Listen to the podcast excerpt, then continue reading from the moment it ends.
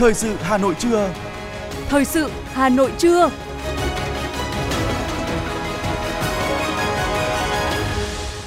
Võ Nam Thu Minh xin kính chào quý vị và các bạn. Bây giờ là chương trình thời sự của Đài Phát thanh Truyền hình Hà Nội, phát trực tiếp trên sóng phát thanh. Hôm nay thứ Tư ngày mười tám tháng một năm hai nghìn không trăm hai mươi ba, chương trình có những nội dung chính sau đây. Kỳ họp bất thường lần thứ ba, Quốc hội khóa mười lăm sẽ diễn ra trong buổi chiều nay, ngày mười tám tháng một năm hai nghìn không trăm hai mươi ba tại nhà Quốc hội thủ đô Hà Nội. Hà Nội tập trung năm giải pháp bảo đảm an toàn thực phẩm. Hơn một phần ba diện tích gieo cấy vụ xuân hai nghìn không trăm hai mươi ba trên địa bàn thành phố đã được cấp đủ nước đợt một. Sáng nay, ba mươi hai tổ máy bơm tiếp tục được vận hành để lấy nước sông Hồng dẫn vào hệ thống công trình thủy lợi. Hà Nội tạm dừng hoạt động phố đi bộ Hồ Hoàn Kiếm và phố cổ dịp Tết. Chuyển sang những thông tin quốc tế, Brazil tăng cường an ninh tại thủ đô, tại các tòa nhà chính phủ vừa bị các đối tượng gây rối đột nhập. Ấn Độ ra mắt xe ô tô dùng năng lượng mặt trời. Quỹ Nhi đồng Liên Hợp Quốc UNICEF công bố số liệu bất bình đẳng trong giáo dục toàn cầu. Và sau đây là nội dung chi tiết. Thưa quý vị, dự kiến kỳ họp bất thường lần thứ ba Quốc hội khóa mười lăm sẽ diễn ra trong buổi chiều nay mười tám tháng một năm hai nghìn không trăm hai mươi ba tại nhà Quốc hội thủ đô Hà Nội. Theo Tổng Thư ký Quốc hội, Chủ nhiệm Văn phòng Quốc hội Bùi Văn Cường, căn cứ Hiến pháp nước Cộng hòa xã hội chủ nghĩa Việt Nam, Luật Tổ chức Quốc hội số năm mươi bảy trên hai nghìn không trăm mười bốn Q H mười ba đã được sửa đổi bổ sung một số điều theo Luật số sáu mươi lăm trên hai nghìn không trăm hai mươi Q H mười bốn. Nội dung kỳ họp Quốc hội ban hành kèm theo nghị quyết số một trăm lẻ hai trên hai nghìn không trăm mười lăm Q H mười ba ngày hai mươi bốn tháng mười một năm hai nghìn không trăm mười lăm của Quốc hội, Ủy ban Thường vụ Quốc hội quyết định triệu tập kỳ họp bất thường lần thứ ba Quốc hội khóa mười lăm để xem xét nội dung về công tác nhân sự thuộc thẩm quyền của Quốc hội. Sẽ được chuyển sang những thông tin của thành phố. Hà Nội hơn một phần ba diện tích gieo cấy vụ xuân hai nghìn không trăm hai mươi ba đã được cấp đủ nước đợt một. Tại trạm bơm dã chiến Phù Sa, thị xã Sơn Tây, sáng nay ngày mười tám tháng một, ba mươi hai tổ máy bơm công suất mỗi tổ là một nghìn mét khối một giờ, tiếp tục được vận hành để lấy nước sông Hồng dẫn vào hệ thống công trình thủy lợi. Đây là trạm bơm đóng vai trò quan trọng, có nhiệm vụ cấp nước sản xuất cho sản xuất nông nghiệp tại thị xã Sơn Tây và một số huyện Phúc Thọ, Quốc Oai, Thạch Thất.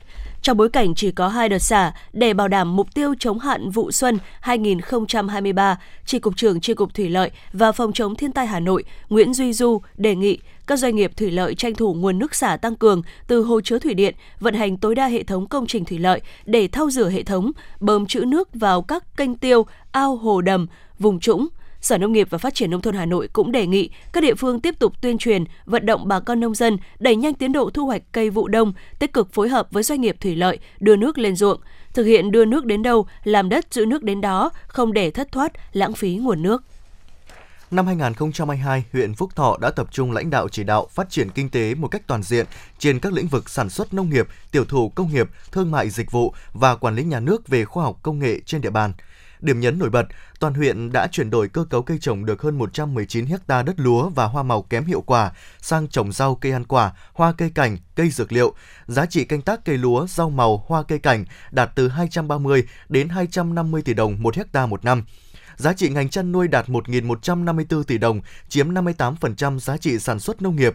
Đặc biệt, các sản phẩm thế mạnh của địa phương như chuối Vân Nam, bưởi Tam Vân, bưởi Phúc Thọ, rau an toàn Thanh Đa, thịt lợn sinh học đã được cấp mã truy xuất nguồn gốc và niêm yết trên trang h n chấm check chấm net chấm v n của thành phố Hà Nội. Về phát triển công nghiệp, tiểu thủ công nghiệp, Phúc Thọ tiếp tục duy trì củng cố phát triển làng nghề, làng nghề truyền thống. Toàn huyện có chín trên hai mươi mốt xã thị trấn có nghề, trong đó có năm làng nghề được thành phố công nhận, một trăm sáu mươi bảy doanh nghiệp được thành lập mới, nâng tổng số doanh nghiệp đang hoạt động lên chín trăm tám mươi bảy doanh nghiệp. Hầu hết các doanh nghiệp đã chủ động mở rộng quy mô sản xuất, đầu tư trang thiết bị hiện đại, tăng cường hợp tác quốc tế với sản lượng lớn, góp phần giải quyết việc làm cho hàng nghìn lao động có thu nhập ổn định. Dịp này, huyện Phúc Thọ đã trao danh hiệu làng nghề cho hai làng được Ủy ban Nhân dân thành phố công nhận, vinh danh khen thưởng ba mươi hai tập thể và cá nhân, hai mươi nhà vườn kiểu mẫu. Sở Y tế Hà Nội đã ban hành kế hoạch số tám mươi về triển khai công tác an toàn thực phẩm năm hai nghìn không trăm hai mươi ba.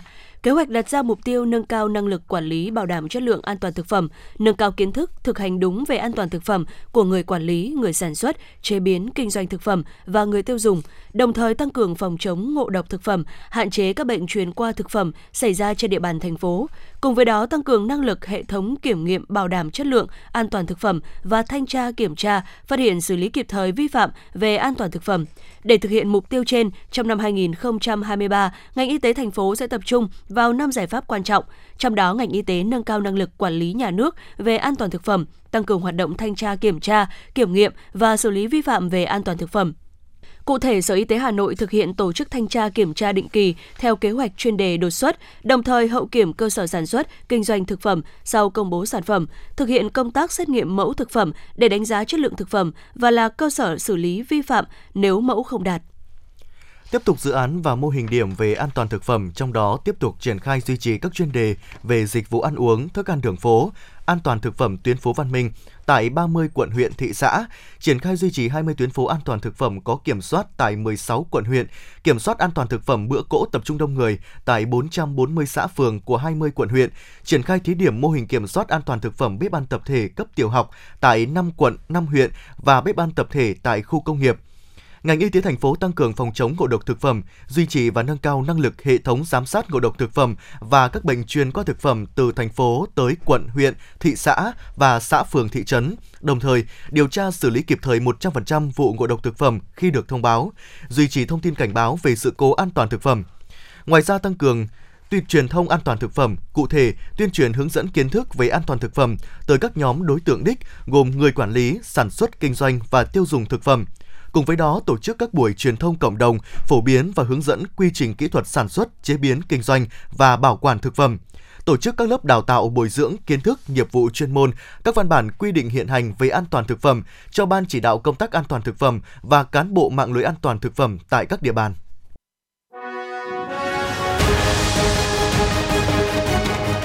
Thời sự Hà Nội, nhanh, chính xác, tương tác cao. Thời sự Hà Nội, nhanh, chính xác, tương tác cao.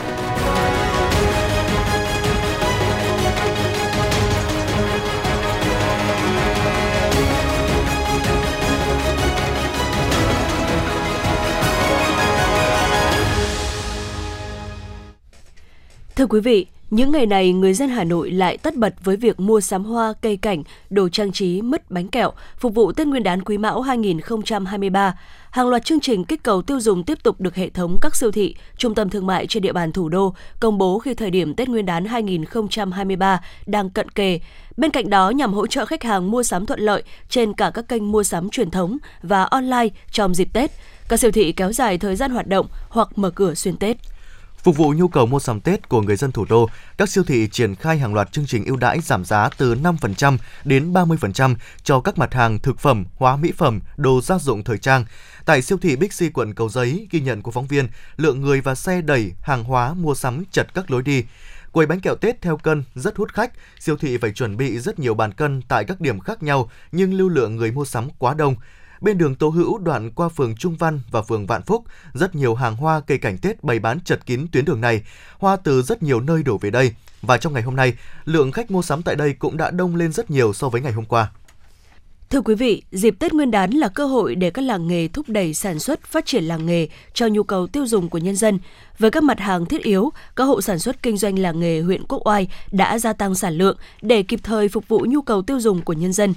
Để phục vụ nhu cầu tiêu dùng tăng cao trong dịp Tết Nguyên đán Quý Mão cũng đã mang lại thu nhập cũng như việc làm ổn định cho người dân tại các làng nghề truyền thống, ghi nhận của phóng viên Thế Nghiệp. Vốn là địa phương có nghề truyền thống miến rong phát triển, hộ sản xuất kinh doanh miến của ông Nguyễn Hữu Long, cơ sở miến rong Anh Khang, xã Tân Hòa, huyện Quốc Oai đã đầu tư máy móc hiện đại, nâng cao năng suất và đảm bảo vấn đề vệ sinh an toàn thực phẩm cung ứng ra thị trường. Hiện tại, để sản xuất phục vụ cho Tết Nguyên đán Quý Mão, mỗi ngày cơ sở của ông cũng cung cấp ra thị trường bốn tấn miến một ngày, tạo việc làm cho hơn năm mươi lao động có việc làm và thu nhập ổn định. Nghề miến này của tôi thì đã có được vào bốn mươi năm nay rồi. Thế mà dân ở đây thì có được từ năm năm mươi cơ. Ngày xưa còn sản xuất thủ công, à, nhỏ lẻ, nó chỉ ra khoảng một đến hai cân miến thôi. Nhưng đến bây giờ thì có nghĩa sản xuất trên cái dây chuyền công nghiệp, thì nó đã cho ra được khoảng năm tấn đến mười tấn miến một ngày. Đấy. Thế nhưng mà gia đình thường thường chỉ sản xuất khoảng bốn đến năm tấn miến một ngày. Đấy, vừa làm vừa tiêu thụ luôn, đảm bảo được uh, cho dân địa phương là tầm cỡ khoảng độ năm mươi lao động và trên năm mươi lao động. Đấy. Nếu mà những ngày mùa như thế này thì còn phải tăng cường thêm. Thế là tôi có khâu uh, là vừa sản xuất lại vừa đóng gói. Đấy, như thế. Thế nên là uh, tiêu thụ uh, lao động là rất là, là nhiều. Sau khi đạt chuẩn ô cốp bốn sao của thành phố, mặt hàng miến rong của cơ sở Dũng Thúy thôn năm, xã Tân Hòa, huyện Quốc Oai đã được nhiều khách hàng biết đến và đặt hàng. Với chất lượng thơm ngon đã được khẳng định qua việc sản phẩm đạt chuẩn ô cốp đã giúp cơ sở Dũng Thúy gia tăng được sản lượng lên gấp ba mươi phần trăm. Thị trường cũng được mở rộng, tiêu thụ trong cả nước. Chị Xuân Thị Thúy, cơ sở miến rong Dũng Thúy, xã Tân Hòa, huyện Quốc Oai chia sẻ. Năm hai nghìn không trăm hai mươi mốt, cơ sở miến rong Dũng Thúy chúng tôi cũng tham gia cái chương trình ô cốp mỗi xã một sản phẩm. Qua cái quá trình tham gia ô cốp, cơ sở chúng tôi, thương hiệu của chúng tôi cũng được nhiều công ty biết đến và nhiều mở rộng được cái thị trường phát triển hơn. Trong cái thời gian vừa qua là do ảnh hưởng của dịch cô vít mười chín, tất cả các ngành nghề cũng đều ảnh hưởng. Đây chúng tôi là sản xuất cái mặt hàng thực phẩm thiết yếu, cũng là để phát triển kinh tế, đồng hành với chống dịch. Thì chúng tôi cũng không bị ảnh hưởng nhiều quá, mà nói chung là cũng à, cái cái dịp Tết này là cái sản lượng của chúng tôi làm mà nó cũng tăng lên rất là nhiều ạ. Vâng, vì là nó là cái hàng thiết yếu mà. Toàn xã Tân Hòa hiện có sáu mươi cơ sở sản xuất kinh doanh miến rong truyền thống, tạo việc làm cho các lao động địa phương có việc làm thường xuyên, đảm bảo ổn định cuộc sống. Từ việc phát triển làng nghề, tiểu thủ công nghiệp đã đóng góp cho ngân sách xã gần một trăm năm mươi tư tỷ đồng, đạt chín mươi lăm phẩy sáu phần trăm so với kế hoạch và đạt một trăm lẻ hai phẩy sáu phần trăm so với cùng kỳ. Năm hai nghìn không trăm hai mươi hai, thu nhập bình quân đầu người trên địa bàn xã đạt trên sáu mươi chín triệu đồng một người một năm. Ông Vương Chí Đạt, Phó Chủ tịch Ủy ban Nhân dân xã Tân Hòa, huyện Quốc Oai cho hay. Toàn bộ như vậy là sản ô cốp và làng nghề địa phương thì đã thúc đẩy, và như vậy là toàn bộ nhân dân địa phương, những người không có việc làm đều có việc làm, và đồng thời là thu hút năm đến sáu trăm lao động ở nơi khác về làm việc tại địa phương để là ổn định đời sống nhân dân và à, toàn bộ về kinh tế phát triển mạnh. Lý do là tổng như vậy là chúng tôi năm ngoái năm hai nghìn không trăm hai mươi mốt là đạt sáu mươi hai triệu đồng một người một năm. Đến năm nay thì chúng tôi đang phấn đấu là sáu mươi lăm triệu đồng một người một năm, và để anh nắm bắt được như vậy. Tổng số chúng tôi đã như vậy là tăng trưởng để phát triển mạnh, và đồng thời là có sáu trăm lao động đang là hợp tác lao động tại nước ngoài, nên là kinh tế thì xã Tân Hòa là phát triển rất là tốt. Ngoài cái năm mươi chín lò miến, còn các loại là đều là sản là sản xuất và phát triển tốt, địa địa phương làm mang lại kinh tế cho địa phương rất là tốt. Huyện Quốc Oai hiện có mười bảy làng nghề truyền thống. Việc phát triển các làng nghề đã đóng góp rất lớn vào việc thúc đẩy tăng trưởng kinh tế xã hội cũng như tạo việc làm, đảm bảo an sinh xã hội cho người lao động tại các làng nghề và các xã lân cận. Dịp Tết là cơ hội đẩy mạnh tiêu thụ sản phẩm đối với mỗi cơ sở sản xuất làng nghề. Việc phát triển các làng nghề truyền thống đang đóng một vai trò quan trọng trong việc tạo việc làm, nâng cao thu nhập cho người dân và tạo động lực cho kinh tế xã hội của địa phương phát triển.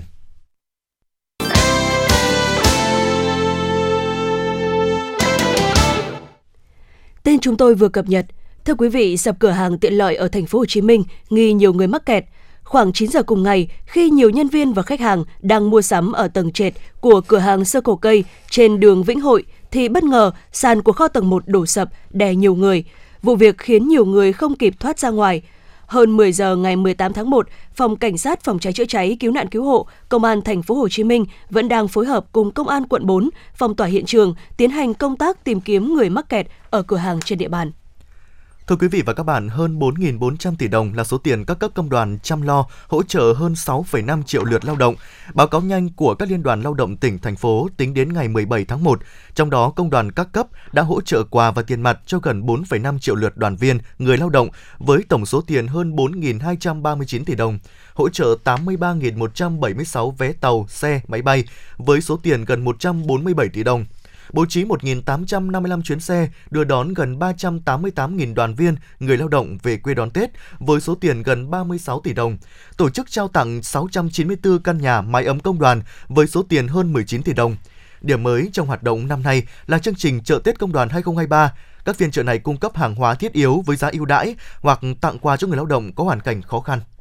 Ủy ban Nhân dân quận Hoàn Kiếm, Hà Nội đã thông báo tạm dừng hoạt động không gian đi bộ Hồ Hoàn Kiếm và phụ cận cùng các tuyến phố đi bộ khu vực phố cổ Hà Nội dịp Tết Nguyên đán Quý Mão hai nghìn không trăm hai mươi ba. Thời gian tạm dừng hoạt động các không gian đi bộ từ ngày hai mươi tháng một, tức ngày hai mươi chín tháng Chạp, và mở lại từ mười chín giờ ngày ba tháng hai, tức ngày mười ba tháng Giêng. Việc tạm dừng hoạt động nhằm tạo điều kiện cho người dân, du khách thuận lợi di chuyển khi vui chơi dịp nghỉ Tết Nguyên đán.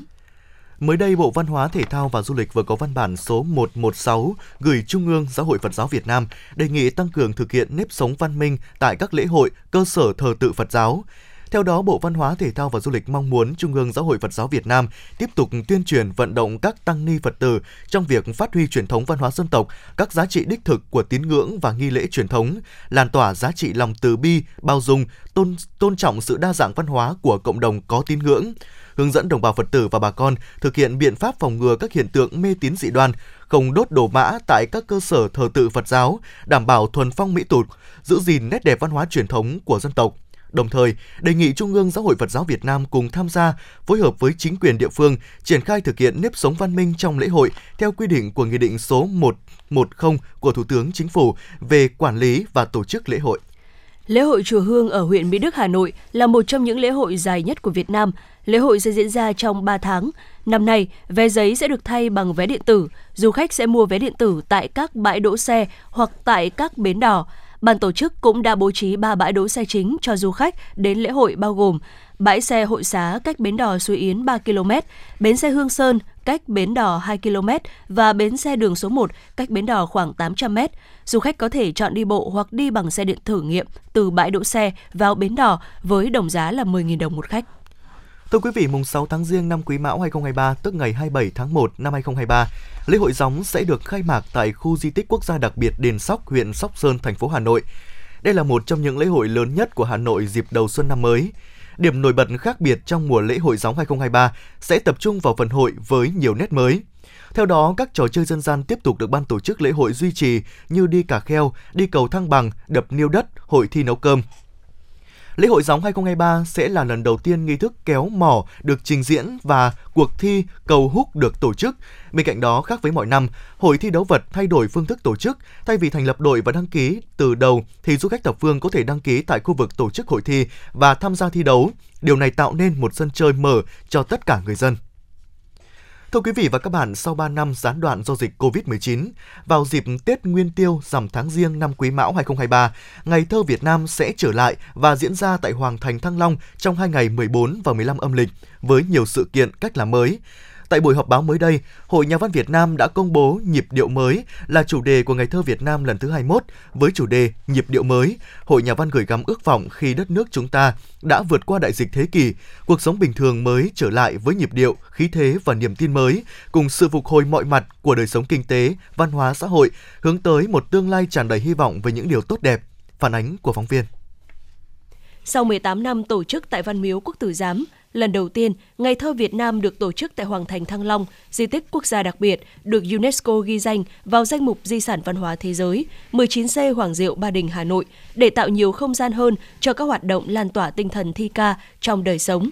Theo nhà thơ Nguyễn Quang Thiều, Chủ tịch Hội Nhà văn Việt Nam, Ngày thơ Việt Nam lần thứ hai mươi mốt có chủ đề Nhịp điệu mới, thể hiện ước vọng khi đất nước đã vượt qua đại dịch thế kỷ, cuộc sống bình thường mới trở lại với nhịp điệu, khí thế và niềm tin mới, cùng với sự phục hồi mọi mặt đời sống kinh tế, văn hóa xã hội, hướng tới một tương lai tràn đầy hy vọng về những điều tốt đẹp.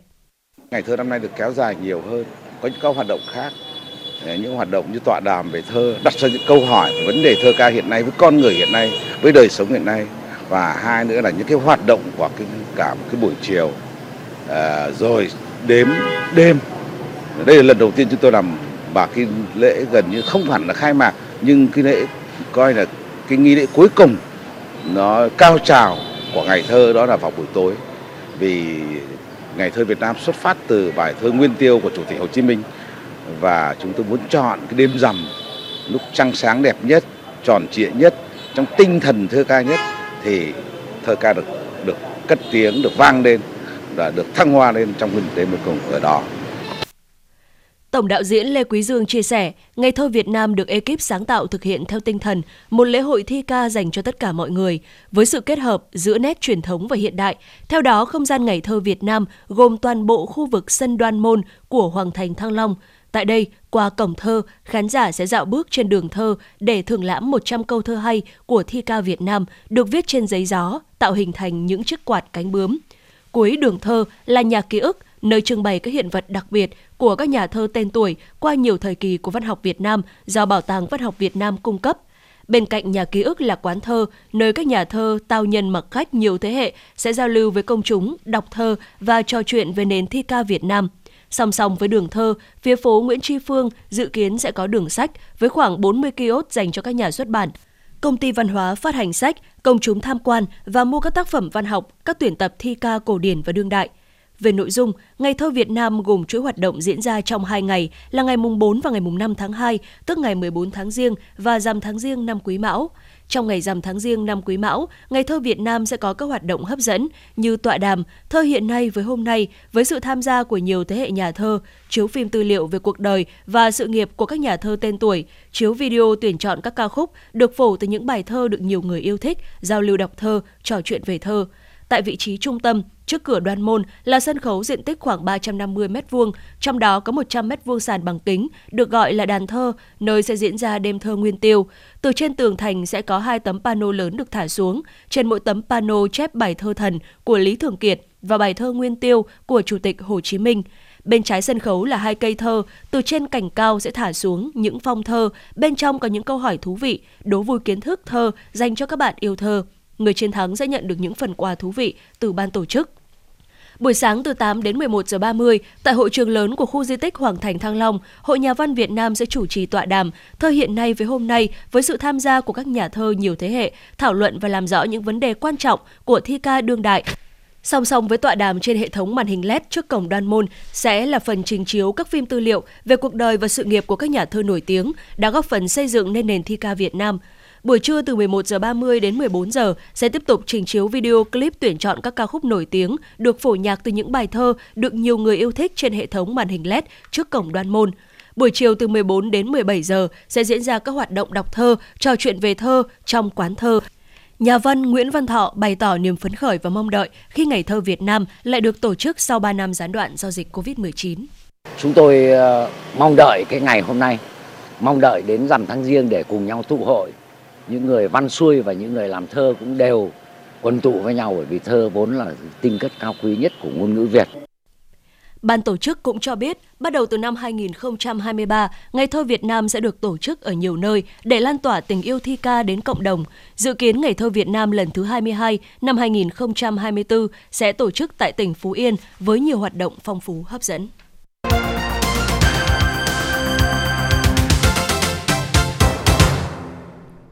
Xin chuyển sang những thông tin khác, thưa quý vị, đã có hơn bốn nghìn hai trăm lượt người làm thủ tục xuất nhập cảnh qua cửa khẩu Móng Cái, Quảng Ninh từ đầu tháng một đến nay.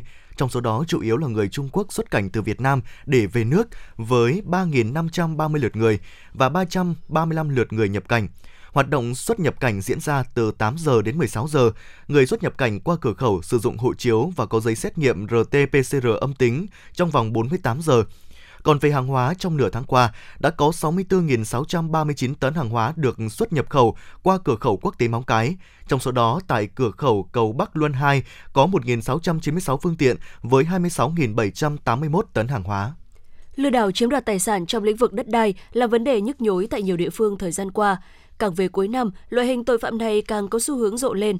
Năm hai nghìn không trăm hai mươi hai, lực lượng cảnh sát kinh tế đã khởi tố gần ba trăm đối tượng về các tội danh liên quan đến lừa đảo trong lĩnh vực đất đai. Các cơ quan chức năng khuyến cáo người dân cần thận trọng xác định tính pháp lý của dự án, thửa đất trước khi thực hiện bất cứ giao dịch mua bán hoặc đặt cọc. Dự án hợp pháp bao giờ cũng phải có đầy đủ giấy tờ được nhà nước công nhận. Đồng thời, người dân phải kiểm tra kỹ hợp đồng trước khi ký, tránh việc tin vào lời quảng cáo dụ dỗ của các đối tượng mà không kiểm chứng thông tin từ phía các cơ quan chức năng. Tin từ Bệnh viện Nhi Trung ương cho biết trong ba ngày, từ ngày bảy đến chín tháng một, bệnh viện đã cấp cứu cho ba trẻ từ mười bảy đến hai mươi mốt tháng tuổi nhập viện trong tình trạng suy hô hấp vì bị hóc hạt lạc tại nhà. Thạc sĩ bác sĩ Phùng Đăng Việt khuyến cáo, Tết Nguyên đán sắp tới các phụ huynh cần lưu ý để các loại hạt hướng dương, đậu tương, hạt bí xa tầm tay của trẻ và giám sát chặt chẽ khi con ăn, tránh xảy ra những trường hợp đáng tiếc nêu trên. Ngoài ra không nên bắt ép trẻ ăn khi đang khóc hoặc để trẻ cười đùa trong khi ăn uống. Trật tự an toàn giao thông bảo vệ Tết Nguyên đán Quý Mão năm hai nghìn không trăm hai mươi ba. Trong đợt cao điểm, lực lượng cảnh sát giao thông toàn quốc đã phát hiện xử lý hơn năm trăm nghìn trường hợp vi phạm trật tự an toàn giao thông, trong đó xử lý hơn tám mươi nghìn trường hợp vi phạm nồng độ cồn, phạt tiền hơn ba trăm bảy mươi tư tỷ đồng. Dịp Tết Nguyên đán, lịch trình chạy tàu Cát Linh Hà Đông có một số điều chỉnh trong các ngày từ ba mươi đến mùng năm Tết. Ngày ba mươi Tết, các chuyến tàu cát linh hoạt động từ năm giờ ba mươi đến mười bảy giờ. Ngày mùng một Tết hoạt động từ mười giờ đến mười tám giờ. Ngày mùng hai Tết hoạt động từ tám giờ ba mươi đến mười chín giờ ba mươi. Ngày mùng ba Tết hoạt động từ sáu giờ ba mươi đến hai mươi giờ ba mươi. Ngày mùng bốn Tết hoạt động từ sáu giờ đến hai mươi mốt giờ. Ngày mùng năm Tết hoạt động từ năm giờ ba mươi đến hai mươi hai giờ. Các đoàn tàu hoạt động với tần suất mười phút một chuyến trước và sau các ngày trên. Tàu trở lại hoạt động theo biểu đồ ngày thường.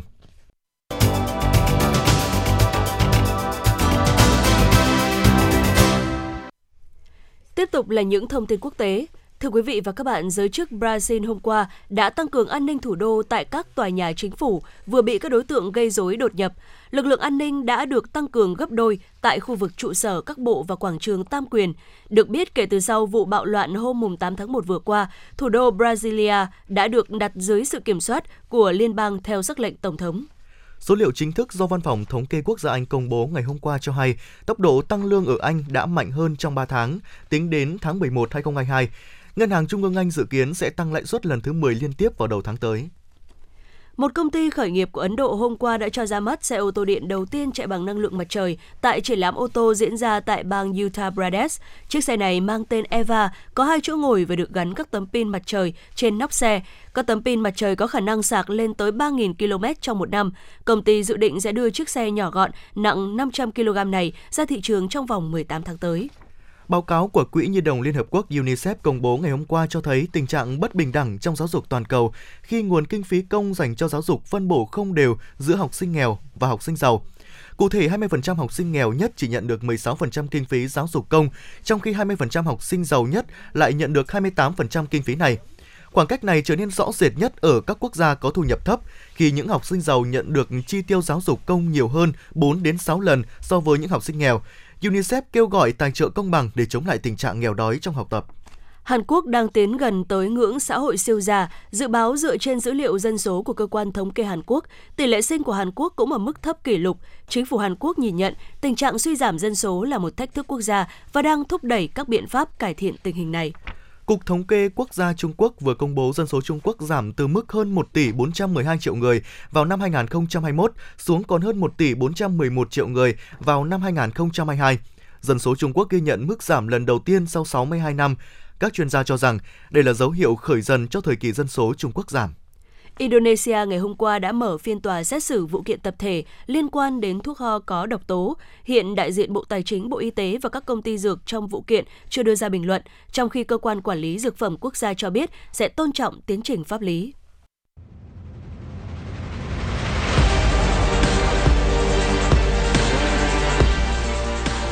Bản tin thể thao. Bản tin thể thao.